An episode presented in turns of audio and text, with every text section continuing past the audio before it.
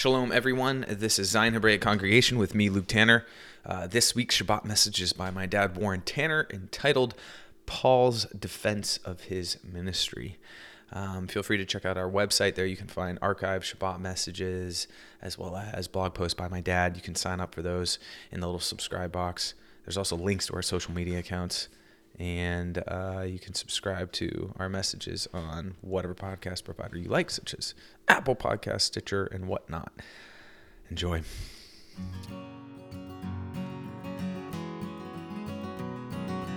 Hey, mighty warriors arise,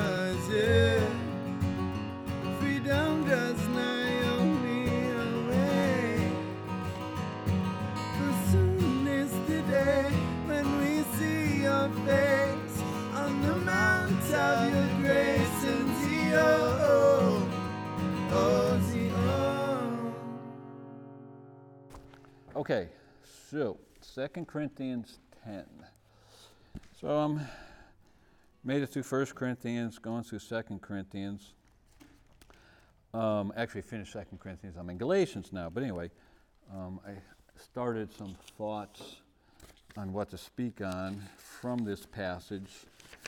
And so what we're going to do is how this is how we're going to work our way through this. I'm going to give you a brief outline of the book say a few things. So there's like three potential parts here. I'm going to give you the outline, say a few things. Then we're going to read through it. And I want to get through both chapters because they go together, I think, beautifully. So we'll read through it, and while I'm reading through it, I'll say a few comments, and then the rest of my comments, which I still have to say, if there's any time left. Torn, it's now quarter till, so you're my timekeeper, right? Because I will forget. Um, we will then finish with that. So let's go ahead and pray before we start.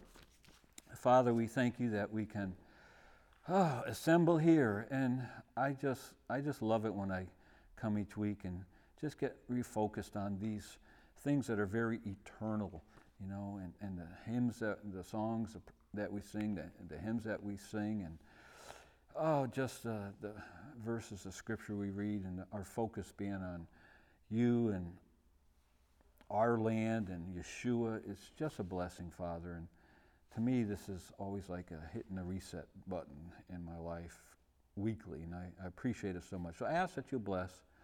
Thank you for your word, that it is living and powerful and sharper than any two edged sword, piercing even to the dividing asunder of soul and spirit and joints and marrow, and is a discerner of the thoughts and intents of our hearts. So do that supernatural work in us that you know needs to be done through the life giving words of your word. And somehow, Father, be pleased to use me. In Yeshua's name, amen. All right, so I, uh, I, I kind of like to, for my own sake, once I get captivated by a passage of Scripture, my own reading, and there's a potential to speak on it, I, I'd like to see if I can come up with how I would view the passage by way of, of outline. So um, I'm going to read just a little bit from my study Bible on the, from the introduction because I think this will, will help. Uh, some background information. Uh, they say Second Corinthians is written to the assembly that was founded on Paul's first visit to that city. Since his departure and subsequent ministry in Ephesus, the apostle has learned a great deal about the serious problems fermenting in this assembly problems with worldliness, internal wranglings, and doctrinal defections continue to fester in spite of Paul's efforts in the first epistle. Opposition to Paul's ministry continues to amount, especially coming from the party that associated itself with Christ. The leader of this group seems to have been especially hostile to the apostle. And then it talks about the charges that were leveled at him, which is f- interesting. For example, this, this leader possibly accused Paul of fickleness, author, authoritarianism, ministering without proper credentials, cowardice, failure to maintain proper clerical dignity, presumption, and fleshliness. this, is, this is great. This is the Apostle Paul getting slammed and smacked all over the place. You know, who even thinks to do that? So, but this harkens back to 1 Corinthians, right in the first chapter. Some, some say, I am of Paul, I am of Apollos, I am of Cephas, I am of Christ. And until I read this introduction, and I always late to the party, never realized that these were actually titles for fac, uh, factious groups. And there was a party that said, okay, you're of Paul's party, we're, we're of the Apollos clique, uh, we're of, who am I missing here? Cephas. Well, we're of the Christ group. And they, they felt a superiority over the rest because they were a members of what they considered this elite group. And evidently, the leader of this group, as usually happens, feels threatened by a man of God that has some power, some truth, and humility and backbone to speak. His, so this, this leader of the Christ group is feeling threatened by this, this guy He's like, Who's this guy? He hasn't been to the right school. Look at his physical appearance, it's terrible. And on top of that, uh, his oratory sucks. He's not a great oratist, whatever the word is. And so this guy and others were able to pick at the things in Paul that were surface based, appearance based, and then they could manifest themselves as we have the right clerical garb. Listen, we've been to the right schools and we've even taken speech 101 and know how to talk before a crowd. Whereas this guy here is a bumbling idiot, looks like he just rolled out of bed and doesn't he even take care of himself. I don't know if it's that bad, but in essence, that's what's going on. So, um, I've titled this Paul's Defense of His Apostolic Ministry. Um, by way of a point of reference, because you have to catch the intensity of what Paul is about to write.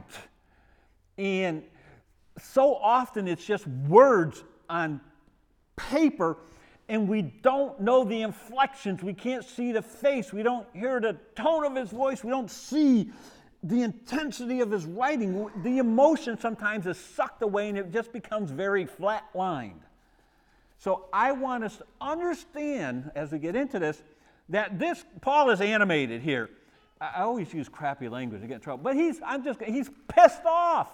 He he's at the end of it. And so by point of reference, I have two things. One, it just made me think this morning when I was going over all this, because when I get closer to preaching and I'm reading it, it's like, okay, I'm feeling it more. To me, it's just like those of us that grew up watching Popeye. Remember Popeye the cartoon, the old black and whites, and then they went color. And, and so I pulled up one again to watch today because I could, that's all I can stand. I can't stand no more. You know, Brutus has been beating the living daylights out of him, and he's always trying to steal olive oil. And poor Popeye's trying to be a nice guy, and he's getting smacked all over the place by Brutus episode after episode. Finally, in this one I watch, he always has a can of spinach somewhere, somehow, some way. And Brutus is ready to come in and top of him, and it's like, I can't stand anymore. And grabs out his can of spinach, gobbles it down, and just plummets Brutus to death. That's the Apostle Paul here. He's not going to take it anymore. Under the power and inspiration of the Holy Spirit, he's going to level these people. The other point of reference that may be more applicable is Yeshua going into the temple. He just, he had enough. He just had enough. No longer is he going to let the system get away with it.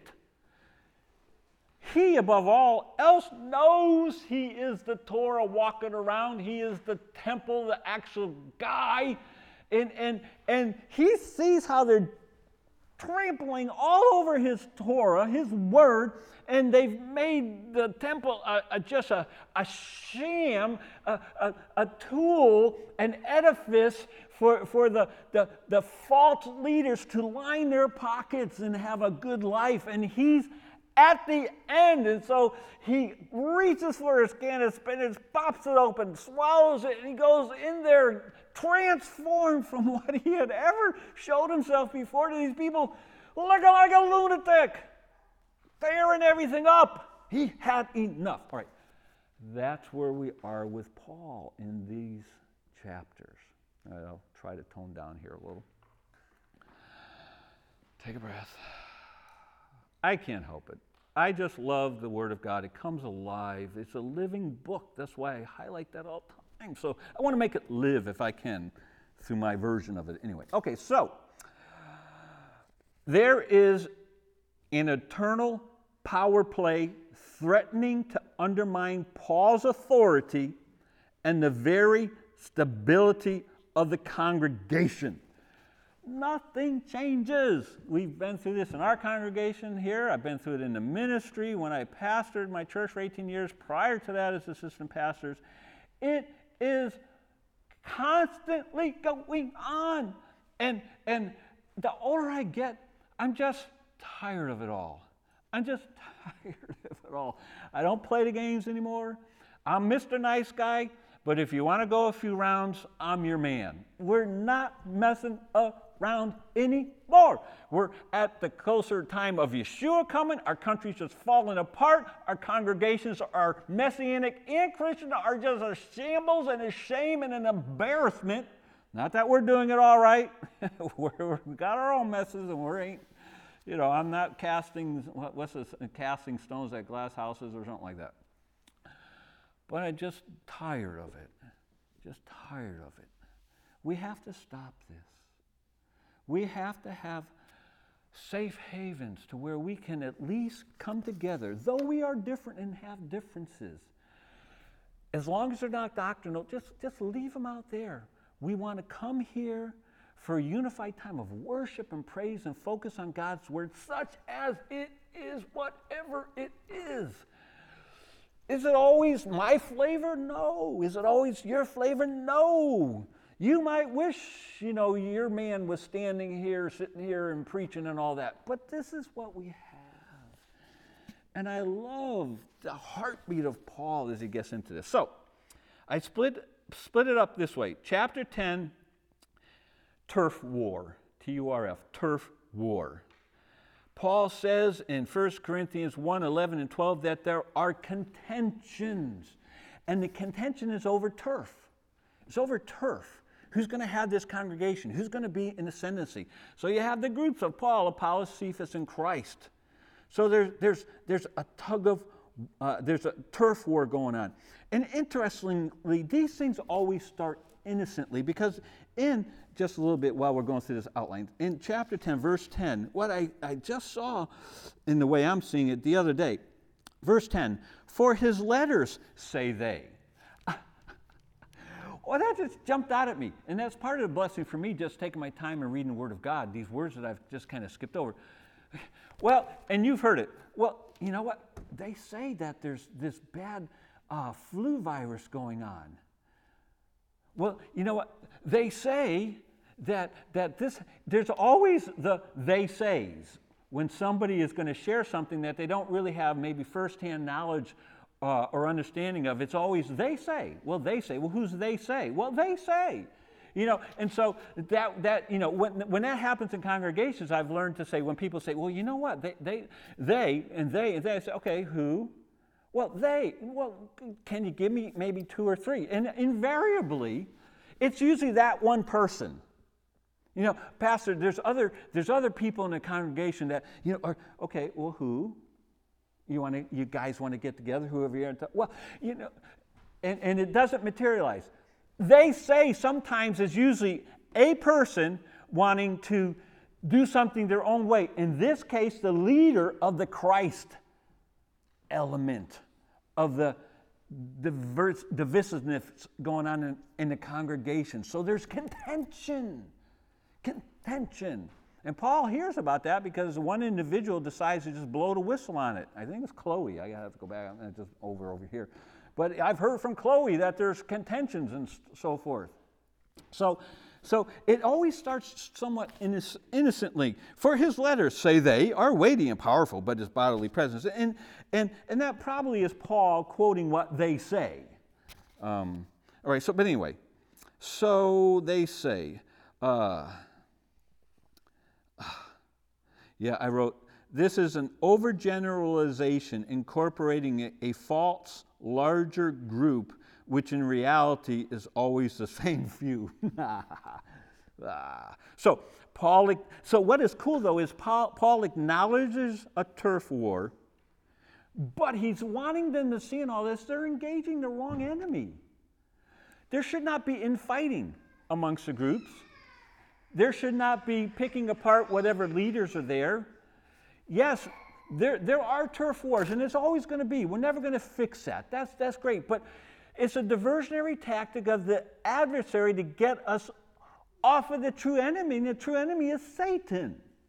And if you wrote, read one of my latest blogs, Satan will use, and it was interesting, MacArthur says, and a few other, that Satan will use our, will, I forget who it was I quoted, he will use the people of the church, meaning in good intentions, to, to, to carry out his plan in the church. That's how it always is. All right, so anyway, that's a turf war. We got to get going. Then, um, so let me, let me see. Uh, da, da, da, so eventually, what happens is, is chapter 11. The true man of God has to call their bluff. And so, chapter 11 is time to put up or shut up. So, chapter 10 is the turf war. This is what's happening. This is what's going on. It should not be happening.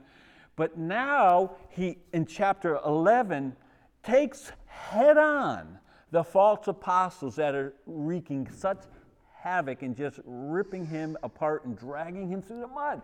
And so he's going to give his own personal testimony of how he has served God and says, All right, guys, you who just say I'm this, that, and the other thing, I'm going to give you my resume. I hate to do this, I, have I've never done it before, uh, but you know what? This is really desperate, and I'm going to do something I never did before, and I can't even claim that God wants me to do this. I'm going to do it on my own. And then he just levels them one line after another. And in case I forget to say it, uh, in case we don't even get there, chapter 11 is kind of like this. Um, and finally, when you get to, the, it's like, I'm trying to give you pictures. It's like going to a fireworks, Fourth of July fireworks display. The last one we went to was Peterborough, Peterborough last last year, right? For um, New Year's Eve, weren't we? Portsmouth, right? Right? Okay, so and th- so they, they had a fireworks display. Well, all fireworks displays start up with mm, pop, you know, ooh pop, and eventually it's ooh pop pop, and then a little bit later it's ooh pop pop pop and ooh, you know, they get that one really cool one. Then it goes pop pop pop boom boom boom boom boom. Finally, you get to the grand finale. It's a cacophony, and you, can, you can't even hear yourself think or anything. That's what Paul does in chapter 11. It's just amazing. So think of it like a fireworks display where he's just giving one, or I thought of it this way, or it's the shot across the bow of a ship to catch their attention.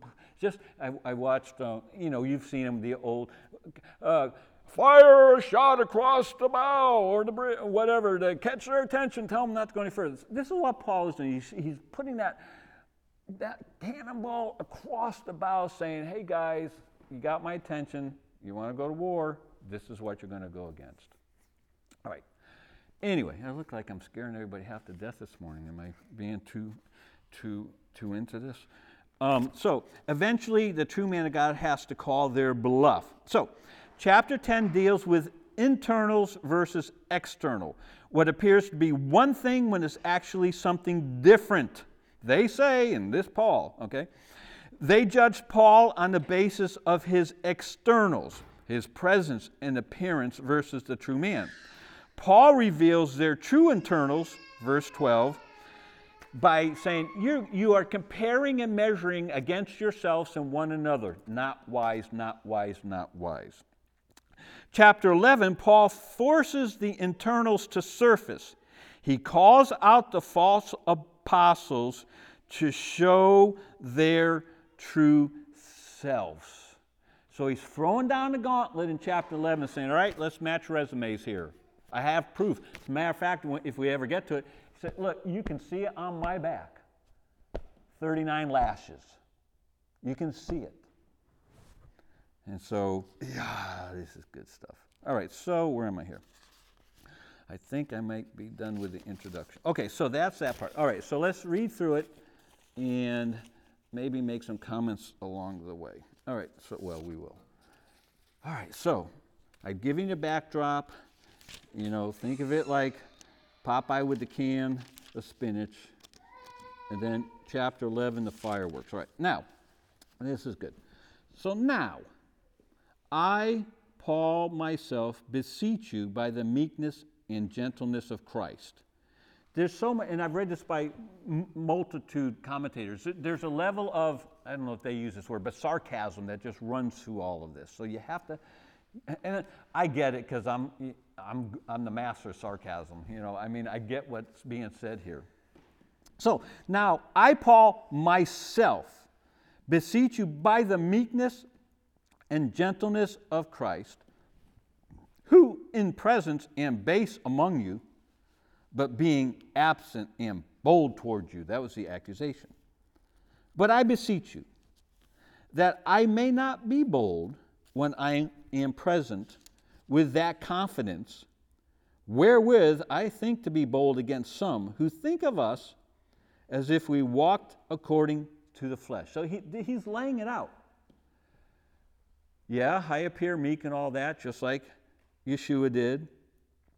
Um, my, my appearance ain't so great, but you know, you think I'm only bold in letters. Listen, I want you to know, hey, I'm coming. If you don't want me to be bold in present like you've never seen before, let's get this straightened out ahead of time. All right, verse 3. For though we walk in the flesh, we don't war after the flesh. For the weapons of our warfare are not carnal, but mighty through God to the pulling down of strongholds. Now, MacArthur in his Bible had a great note here about these strongholds. He said the metaphor would have been readily understandable to the Corinthians since Corinth, like most ancient cities, had a fortress on top of a hill outside of the city in which its residents could take refuge. So they know about this uh, stronghold. The formidable spiritual strongholds manned by the forces of hell can be demolished only by spiritual weapons wielded by the godly believer, singularly the sword of the Spirit, since only the truth of God's word can defeat satanic falsehoods. This is the true spiritual warfare. Believers are not instructed to assault demons or Satan, but to assault error with the truth. That is our battle. Whew, that's a good note by MacArthur. We're in a battle, folks. There's formidable spiritual strongholds manned by the forces of hell, and the only way you're going to win, we're going to win, is through the truth of God's word. Not trying to cast out demons, not anointing the cracks in the wall to keep out demons, not just always praying this, that, and the other thing, talking to Satan to go, be gone. That's not our battle. Our battle is to assault error with truth. And the only way we do that is not necessarily only by experience, but by what can be validated with thus saith the Lord. All right, so that I thought that was a good good note by, by MacArthur by far. All right, so now I like um, verse 5, and this is a, a verse that many of us have memorized, and, and I want to try to bring some clarification to this. Casting down, so he says, you know, we're in this battle. In essence, it's a battle of theology, a battle for turf, battle of ideology, it's a battle of beliefs, it's a battle of who's going to follow whom. So he, he sets us up by saying, you know, we walk, verse 3, uh, for though we walk in flesh, listen, I'm not battling here after the flesh. For the weapons of our warf- warfare, they're not fleshy, but they're mighty through God to pull down these strongholds so they would have a mental picture. Then he says, casting down imaginations and every high thing that exalts itself against the knowledge of God, and bringeth into captivity every thought to the obedience of Christ. Um, we've memorized that, 2 Corinthians 10. We've, we've memorized that verse, and, and preachers have preached on how we are to take captive every thought and bring it into obedience to Christ. Okay, by way of application, I suppose you, you can do that. But that is not the context. And whenever this gets brought up, I at least want to try to put it in, in context.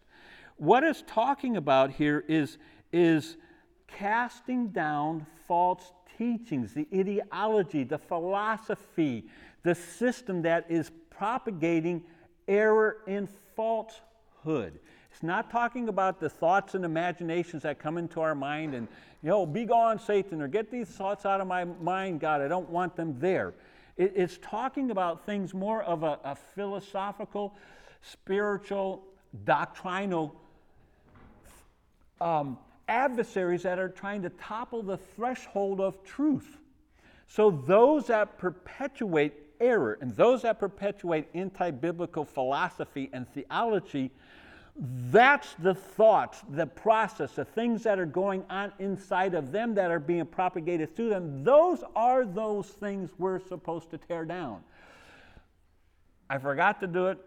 There's a great note by Albert Barnes on this verse that, that says pretty much exactly what I just said. That's not my thought on this. I, I tried to relate the best I can uh, from, from uh, the notes, and, and I got everything else done, but I forgot to print this out. So it's talking about that, and, and, and I've not argued, but have thorough discussions with individuals, and there was one fellow in our, our, congreg- our church that, uh, I, you know, for the longest time taught adult Sunday school class, which was fine. But this was one of those favorite verses where one of his favorite teachers that they particularly followed just, you know, hammered and hammered about guarding your mind and thoughts and all that. And I, I, would tell him off to the side, say, listen, that's great application, but that's not context. Well, what's it saying? I said, you read the context. You try to put it back into context. Then you tell me what it's saying. And a few weeks later, he said, Pastor, you know what? You're right. That's not the context. And I said, there's nothing wrong with making application from it, but the context is a greater thing here. Paul is trying to say, what I'm trying to correct in this conversation is, is all this philosophical, theological stuff that is being passed around that is wrong, that's captivating the minds and the hearts of the people in the congregation. And this is the stuff that's grabbing a foothold, a stronghold amongst the congregation, and it's actually tearing it apart. And I am now here to stop that, Paul says. And so, um, uh, anyway, so th- this uh, imaginations, I do have a note in, in my, my study Bible, which um, I think says it well enough. It says, uh, it, it, uh, da, da, da, uh, it, so believers, how they conduct themselves in spiritual warfare. It is by casting down, they say, parenthesis, destroying, imaginations, false arguments, such as Paul's opponents have raised. Okay, that's in, in a nutshell we are to cast down, destroy imaginations, false arguments, such as Paul's opponents have raised. Paul says there's a fortress in the congregation that needs to be destroyed and demolished. And the way that we're going to do that, folks, is to cast down, destroy the false arguments the false reasonings, the false philosophies, the false teachings that are being spread by the false apostles in your midst. All right, so let's move on. All right, so where are we? Verse 5. So let's keep reading. I'm going to stop at, at 10, verse 10. So, so casting down five imaginations, every th- high thing that exalts itself against the knowledge of God, and bringing into captivity every thought to the obedience of Christ and having in a readiness to revenge all disobedience, avenge, when your obedience is fulfilled. Do ye look on things after the outward appearance? If any man trust to himself that he is Christ, and, and all commentators that I read said that th- this is my word, a slam at those that were in the Christ party. I mean, because it, they seem to be, the commentators I read, they were the most powerful party among the four groups that were vying for ascendancy. So he says, If any man trust in himself that he is Christ, let him of himself think this again, that as he is Christ, even so the we, Paul uses this, this, this a grammatical way of writing, it's I. Uh, as he is Christ, even so I am Christ. For though, verse 8, for though I should boast somewhat of our authority, my authority, which uh, that was the battleground, the authority. For though I should boast somewhat more of our authority, which the Lord hath given us for edification, and not for your destruction, I should not be ashamed. So he's setting up uh, chapter 11 as we're going to know it. That I may not seem as if I would terrify your letters. For his letters, say they, are weighty and powerful, but his bodily presence is weak and his speech contemptible. this is more this is great for me because you've not sat behind this you've not been on the other side of the pulpit in, in ministry for a long time. This i i, I have an, an affinity with, with what's going on here because i have been picked apart every which way towards sunday whatever that say, saying is. And, and and it's just it's part of the territory you know but Paul is saying, you know, okay, listen, they say they're Christ's, I'm Christ too.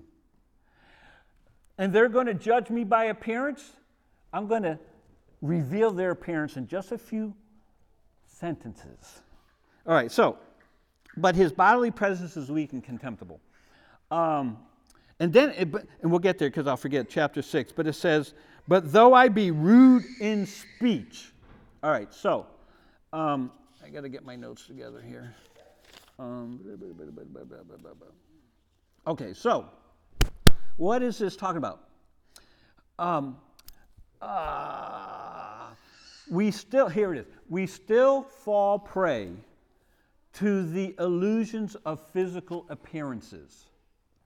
For example, I have, so there, so Paul or Apollos, well, we're told in 1 Corinthians 1.12 that Apollos was eloquent and mighty in the scriptures. He was a good talker. He was good, he was eloquent. So so is so we still fall prey to the illusions of physical appearances. So there's a Paul or Apollos. You know, the best pastor I ever had that is responsible for our family being what it is was Pastor Green in Belton, South Carolina. And when we went there, it was this little church at the end of a dirt road with one house there sitting on property that had been donated to the church with a brick building sitting in the middle of little podunk belton south carolina. I thought i was at the end of the world when i drove in there for possibility of being a part of that ministry. I'm thinking what am i getting into?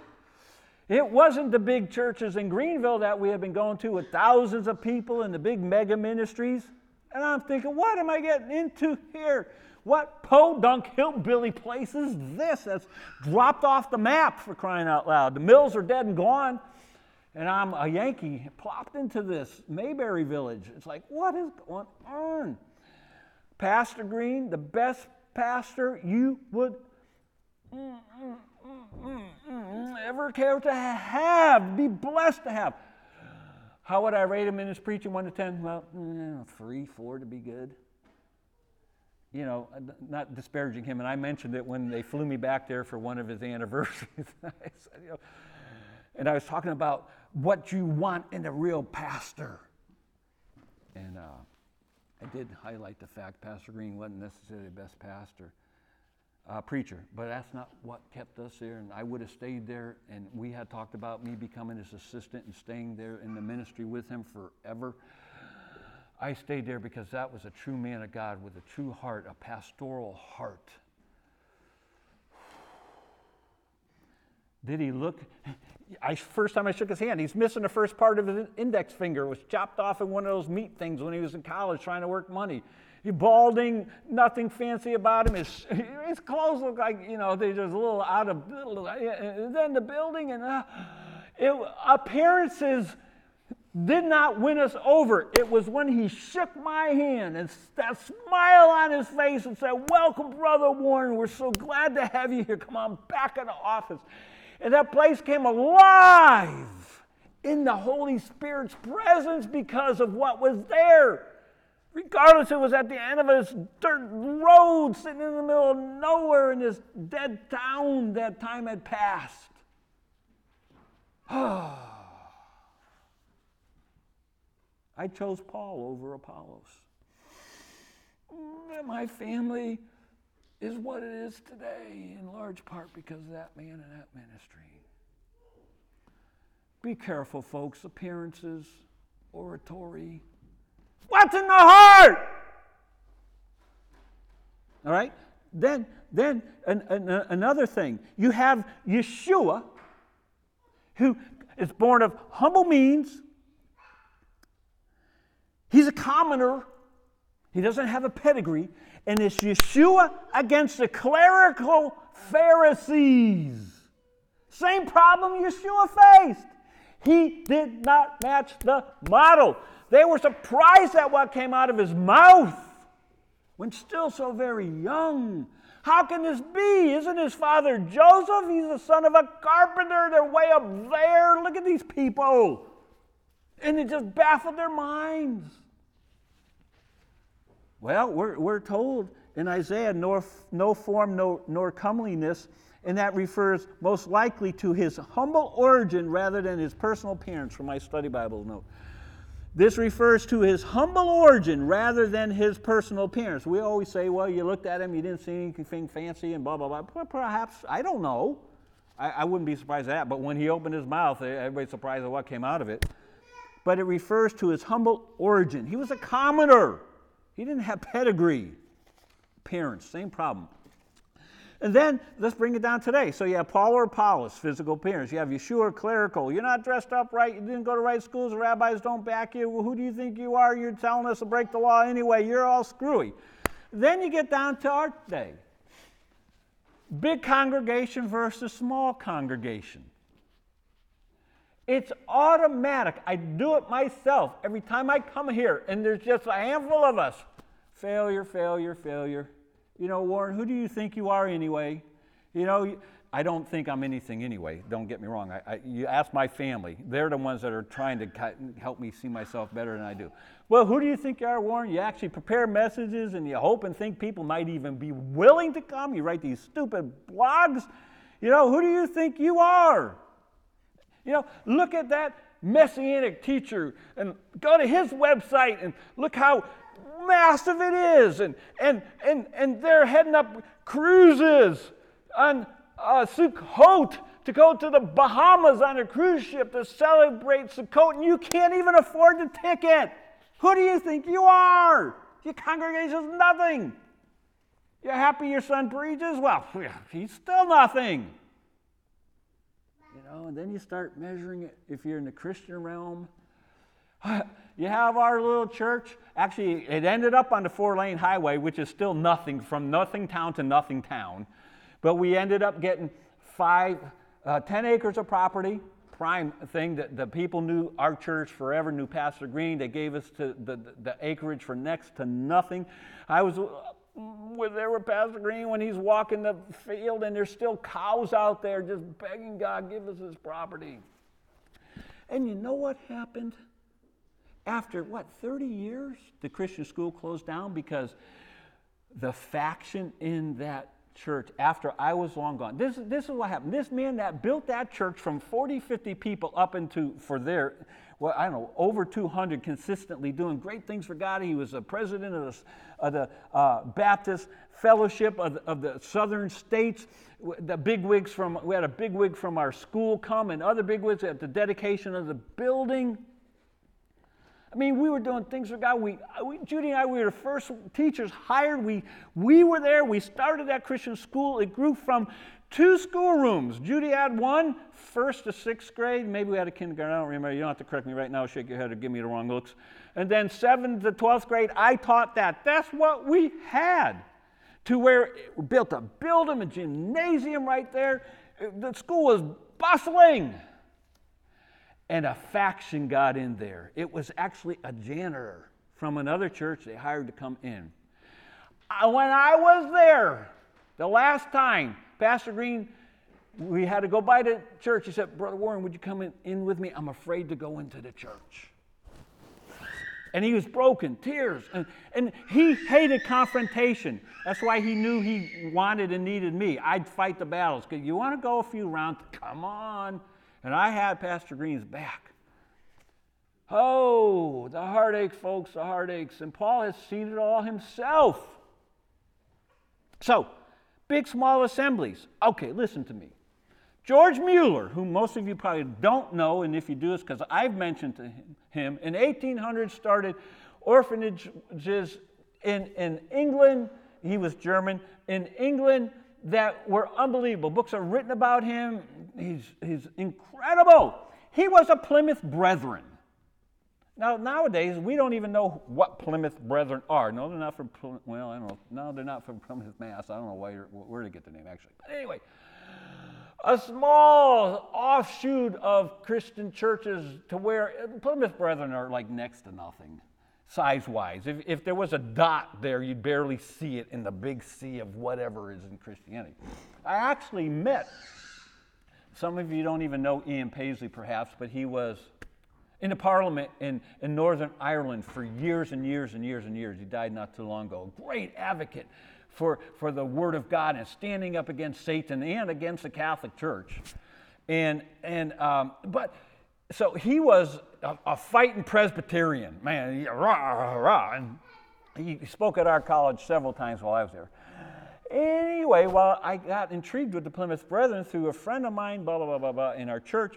I, I visited and I ended up meeting Ian Paisley's brother at this small little Plymouth Brethren hole in the wall congregation in Hartford. And it looked just like his brother, sounded like his brother. I said, I said, don't take this wrong, but there's your brother, you know, in the parliament, known worldwide, preached everywhere, been on, you know, TV and blah, blah, blah. And then hear, you're a Plymouth Brethren? Didn't you make a wrong turn somewhere? And he just said, No, I just felt this is where God wanted me to go. Small. So, you, you know, small, big, small, big. We still battle this today. George Mueller, Plymouth Brethren, small. All right. Now, moving on, I got to get through this. So, because uh, my next note will be, I think, chapter 11. So if I, so we're making it, folks. We're making it. So let me get through the rest of this.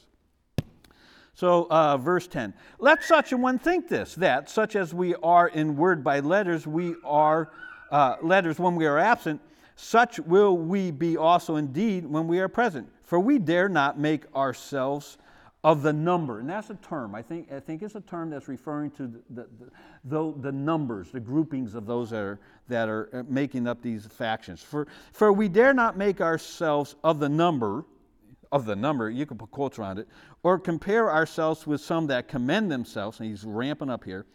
But they measuring themselves by themselves and comparing themselves among themselves are idiots. They're not wise. But we will not boast of things without our, outside our measure, our, our authority, but according to the measure of the authority rule which God has given to us, a measure to reach even unto you. So he's saying, I'm only going to boast about what I know. For we stretch not ourselves beyond our measure as though we reached not unto you. He's saying there, yes, we have the right to reach unto you. You're not outside our, our, our, our arm of reach. God has called us to reach you. For we are come as far as to you also in preaching the gospel of Christ. Not boasting of things without our measure, that is, of other men's labors, but having hope, when your faith is increased, that ye, we shall be enlarged by you according to our rule abundantly to preach the gospel in the regions beyond, and not to boast in another man's line of things made ready to our hand. But he that glorieth, let him glory in the Lord. For not he that commendeth himself is approved, but whom the Lord commendeth. So this is where we get to chapter 11. Time to put up or shut up. All right, verse 1. Would to God ye could bear with me a little in my folly, quote unquote, and indeed bear with me. For I am jealous over you with godly jealousy, for I have espoused you to one husband that I may present you as a, ver- a chaste virgin to Christ. But I fear lest by any means, as a serpent beguiled Eve through his subtlety, So your minds, and I think that's hearkening back to what I spent a lot of time on in verse 5, casting down imaginations and bringing into captivity every thought. Uh, as the serpent beguiled Eve through subtlety, so your minds should be corrupted from the simplicity that is in Christ. Oh, I have to read this note just in case I don't ever get to it. Wesley has a great note on the simplicity in Christ. I've read uh, so much about this over the years and what commentators think is simplicity. Is it a different word? Is everybody talking about simple? I don't know. Wesley says this one sentence in referring to the simplicity that is in Christ, whatever verse we're in, verse 3. The simplicity which is lovingly intent on Christ alone seeking no other person or thing. That is great. That's the best way I've heard it. And I actually found that this morning in my Wesley Study Bible, which I've had forever. It's referring to the simplicity which is lovingly intent on Christ alone, seeking no other person or thing. And he fears lest by any means, as a serpent beguiled Eve through his subtleties, so your mind should be corrupted from that simplicity which is lovingly intent on Christ alone, seeking no other person or thing. For if he that cometh preacheth another Jesus, whom we have not preached, or if ye receive another spirit which ye have not received, or another gospel which ye have not accepted, ye might bear well with him. For I suppose I was not a whit behind the very chiefest apostle. But though I be rude in speech, yet not in knowledge, but we have been thoroughly made manifest among you in all things. Have I committed an offense in abasing myself that ye might be exalted because I have preached to you the gospel of God freely? I robbed other churches, taking wages of them to do you service. I have so many notes, I don't know if I can find them anymore. Basically, what he's saying is, listen, folks, while I even when I was amongst you, you didn't you didn't care enough about me to even help me with my needs. I had to take gifts from other people that were being brought in to sustain me. So he says, you know, when I preached the gospel to you, it was, it was a charge. And while, and this is such a, you have to catch the irony. I robbed other churches, taking wages of them to do you service. Basically, he's saying, Show me your faith by your works, and I'll, oh, how do, how do I want to say this? I'm thinking about this now. He's basically saying, what you say you believe, you couldn't even demonstrate it to the simplest display of taking care of my needs, and it was so desperate I had to reach out to others that were going to take care of me, and you did nothing. All right, so anyway. Nine, and when I was present with you and, and wanted or lacked, I was chargeable to no man. For that which was lacking to me, the brethren which came from Macedonia supplied. And in all things I have kept myself from being burdensome unto you, and so will I keep myself. This is part of the reason I'm speaking on Luke's behalf that he, because of what he has seen and where he's been and experienced everything, and doesn't take any money from the congregation and probably never will. He wants to be free free. I'm the one that gets paid a stipend for what I do. Right? Right? So he's keeping himself burdensome unto you. So, in verse 9, so will I keep myself. As 10, as the truth of Christ is in me, no man shall stop me of this boasting in the regions of Achaia. Wherefore? Because I love you not? God knows. But what I do, that I will do, that I may cut off occasion from them which desire occasion, that wherein they glory, all right, see if they can be like we are.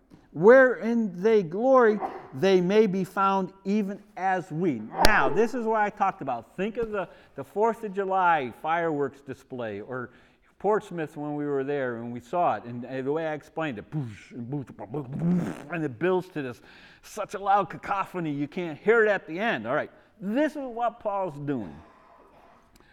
Oh, I'm missing my notes here. Let me give you a note on verse 6. Uh, I think it's mine, I can't remember. Ver, about his 6 is rude. Paul's language was that of a plain, unlettered person. Paul looked and talked like a member of the lower social class. That's how they viewed him, rude in speech.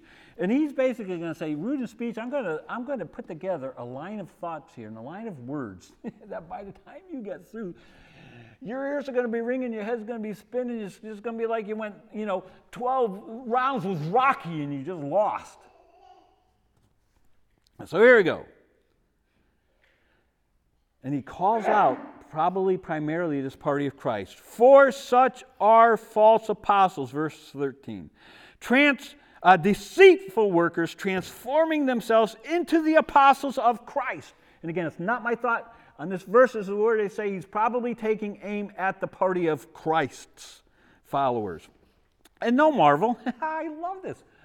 Don't be dismayed by this or taken aback, for Satan himself is transformed into an angel of light. Therefore, here comes another firework. Therefore, it's no great thing if his ministers also be boom, boom, boom, transformed as the ministers of righteousness, whose end shall be according to their works. This is why I say, put up or shut up. He's saying, show me your works. Verse 16, I say again, let no man think me a fool, if otherwise, yet as a fool, go ahead. If that's what you think, just receive me that I may boast myself a little. That which I speak, I, I don't speak it after the Lord. God hasn't told me to do this, but as it were, foolishly in this confidence of boasting, seeing that many glory after the flesh, I will glory also. Now, as much as I set this up like Paul has had enough, he's, it's, I, I can't, it's, I've stand all I can stand, can't stand no more. He's squeezing that can of spinach, he's swallowing it down, he's going to beat Brutus to death. I want to emphasize the other side. I believe Paul was heartbroken over this. He talks about times how he, he wrote with tears. He cried, he wept over his people.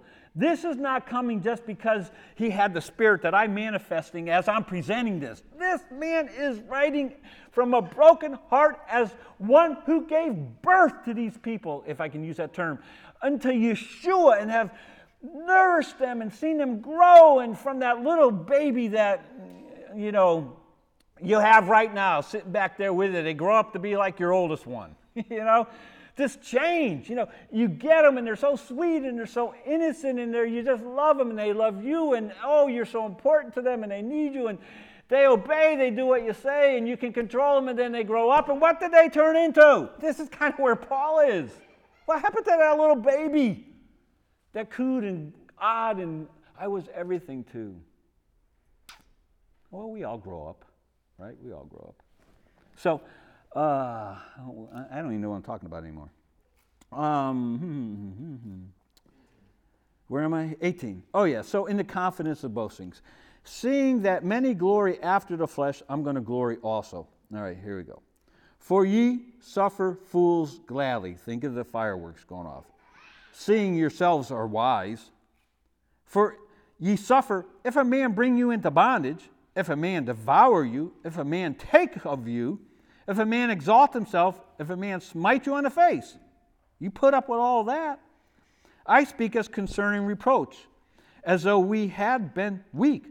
Howbeit, wheresoever any is bold, I speak foolishly. I'm bold also. Okay, now, next round of the fireworks. Boom, boom, boom. Are they Hebrews? So am I. Are they Israelites? So am I. Are they the seed of Abraham? So am I.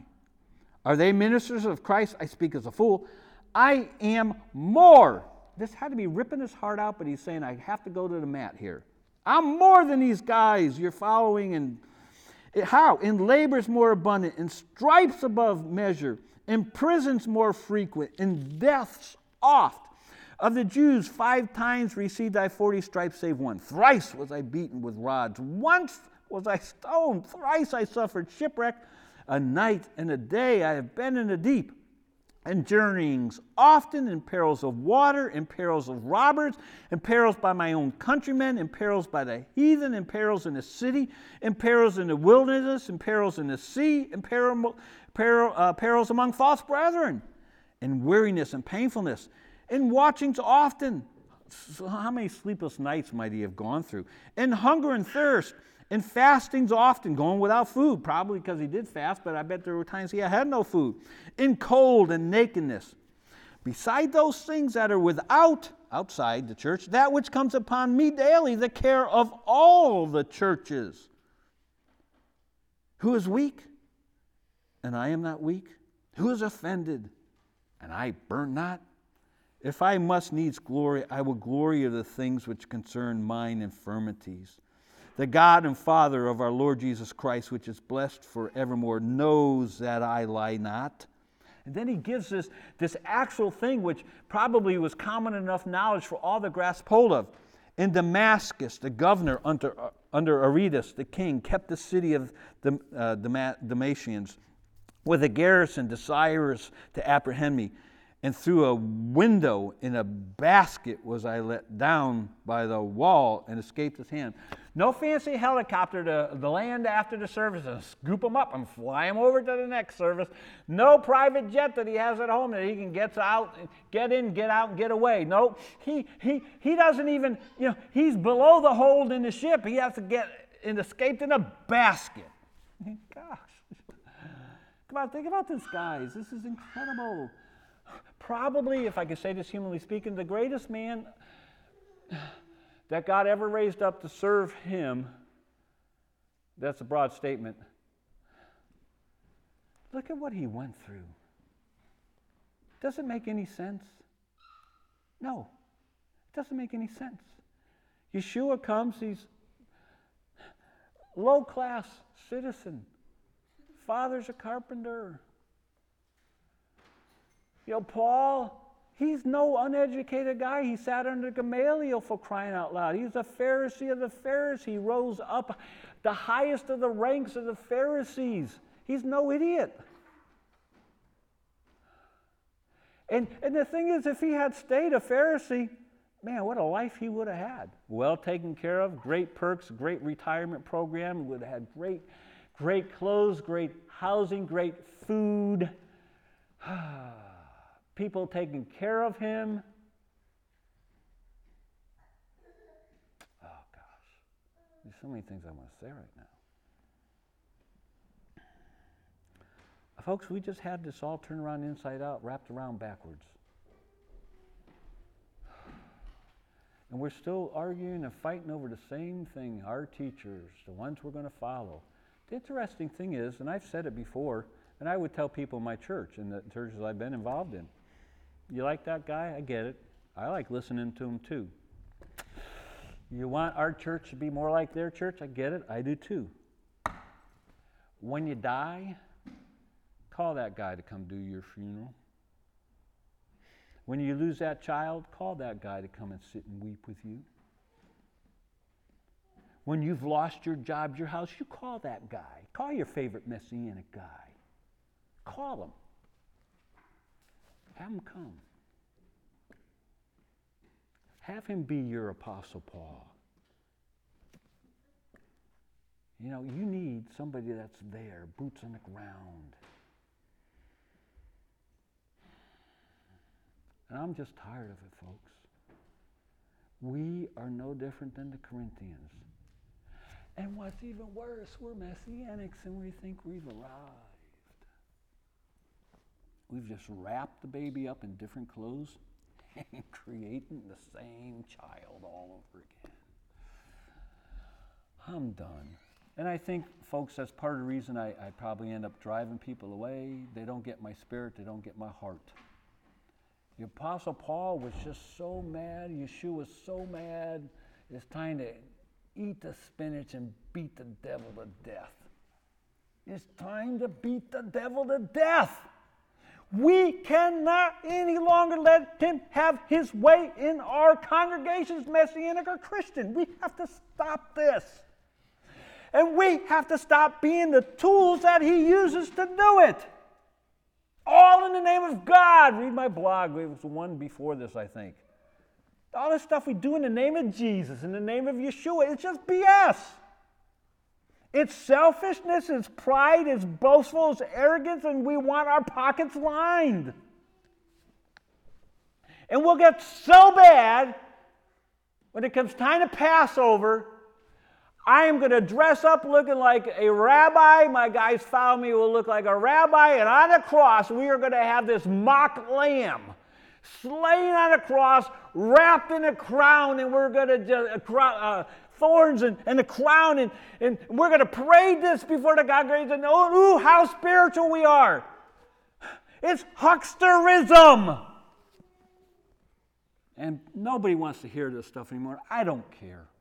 I go back, I hearken to the men that have walked before me and have preached. Our people could never sit under the preaching of a Moody or a Spurgeon or a Mueller. We're too weak. We're so easily offended. Our feelings are hurt. How dare that guy try to correct me and tell me what he, I should do and how I should be? No, I will not stand for that. Well, we have the luxury in our churches of going down the corner and finding the next mega church. We have the luxury now, we can't, as Messianics, we can't find the nearest Messianic congregation, but we can go on the internet. Nobody's going to, I'll find it. Ah, done, folks, I'm done, so done, so done, so done. And I'm done. Let's pray. Father, I don't know where this comes from. I don't know. Maybe it's just pent up, or maybe it's just a truth, and maybe this is how Yeshua felt when he finally got into that temple just ripped it to shreds, or Paul when he rips these false apostles to shreds. Oh, the aftermath, the carnage, what had to be picked up and cleaned out of that temple, and, and the fallout from what Paul probably had to deal with because of his harshness, as they called it. There's always carnage, there's aftermath, blood spilled. But that's just the way of the cross, Father. Help us to realize this. And even as MacArthur said, our battle is to fight error with the truth of word of God, not go looking for demons and Satan under every bush and being misdirected by our adversary. God, we have to stop this. So, anyway, I thank you for the men that you brought into my life from the generations past that I've read about and read their sermons. And Jonathan Edwards that preached sinners in the hands of an angry God in New England. We can't handle that stuff anymore. We have become so weak. And I blame me, Father. It's the preachers, it's me. I'm as much to blame as anybody else. Father, wake up our preachers. Like Joel said, it's time for the priests to fall down on their face before God and weep and confess sin. But usually it takes a plague, some kind of locust to come. And Father, I'm fearing the locust. And it's interesting, probably, if it's correct, what we understand, Revelation, the, the, the locusts are going to be let loose. I think the locusts are let loose, Father, in one way or the other. So I don't know, Father. Wrap this up, finish it. Do with it as you see fit. I do truly seek to glorify and honor you. And it's just coming through me, this vessel. I uh, may be rude in speech and my appearance ain't so hot. But Father, I know above all else, you and my wife, and to some degree my kids, know my heart and spirit. So, Father, I lay it all before you my kids, my, my grandkids, this ministry, everything. If you're not in it, it's nothing, and we don't want it anyway. So, your will be done in all of our lives. In Yeshua's name, amen.